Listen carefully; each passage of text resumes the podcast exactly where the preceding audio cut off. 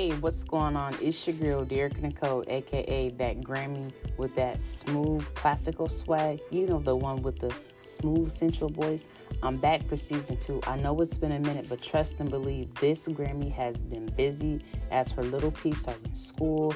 They're learning how to read. But guess what? Season two, we have so many topics to cover from tradition to what's in a name. We'll continue to have conversations about dating. And hey, I would not mind getting some young fellas on here because I know it's some young papas out there. As we continue to discuss this award winning journey as I share with you of how I became a grandmother at the ripe age of 38 and where things have been up until now.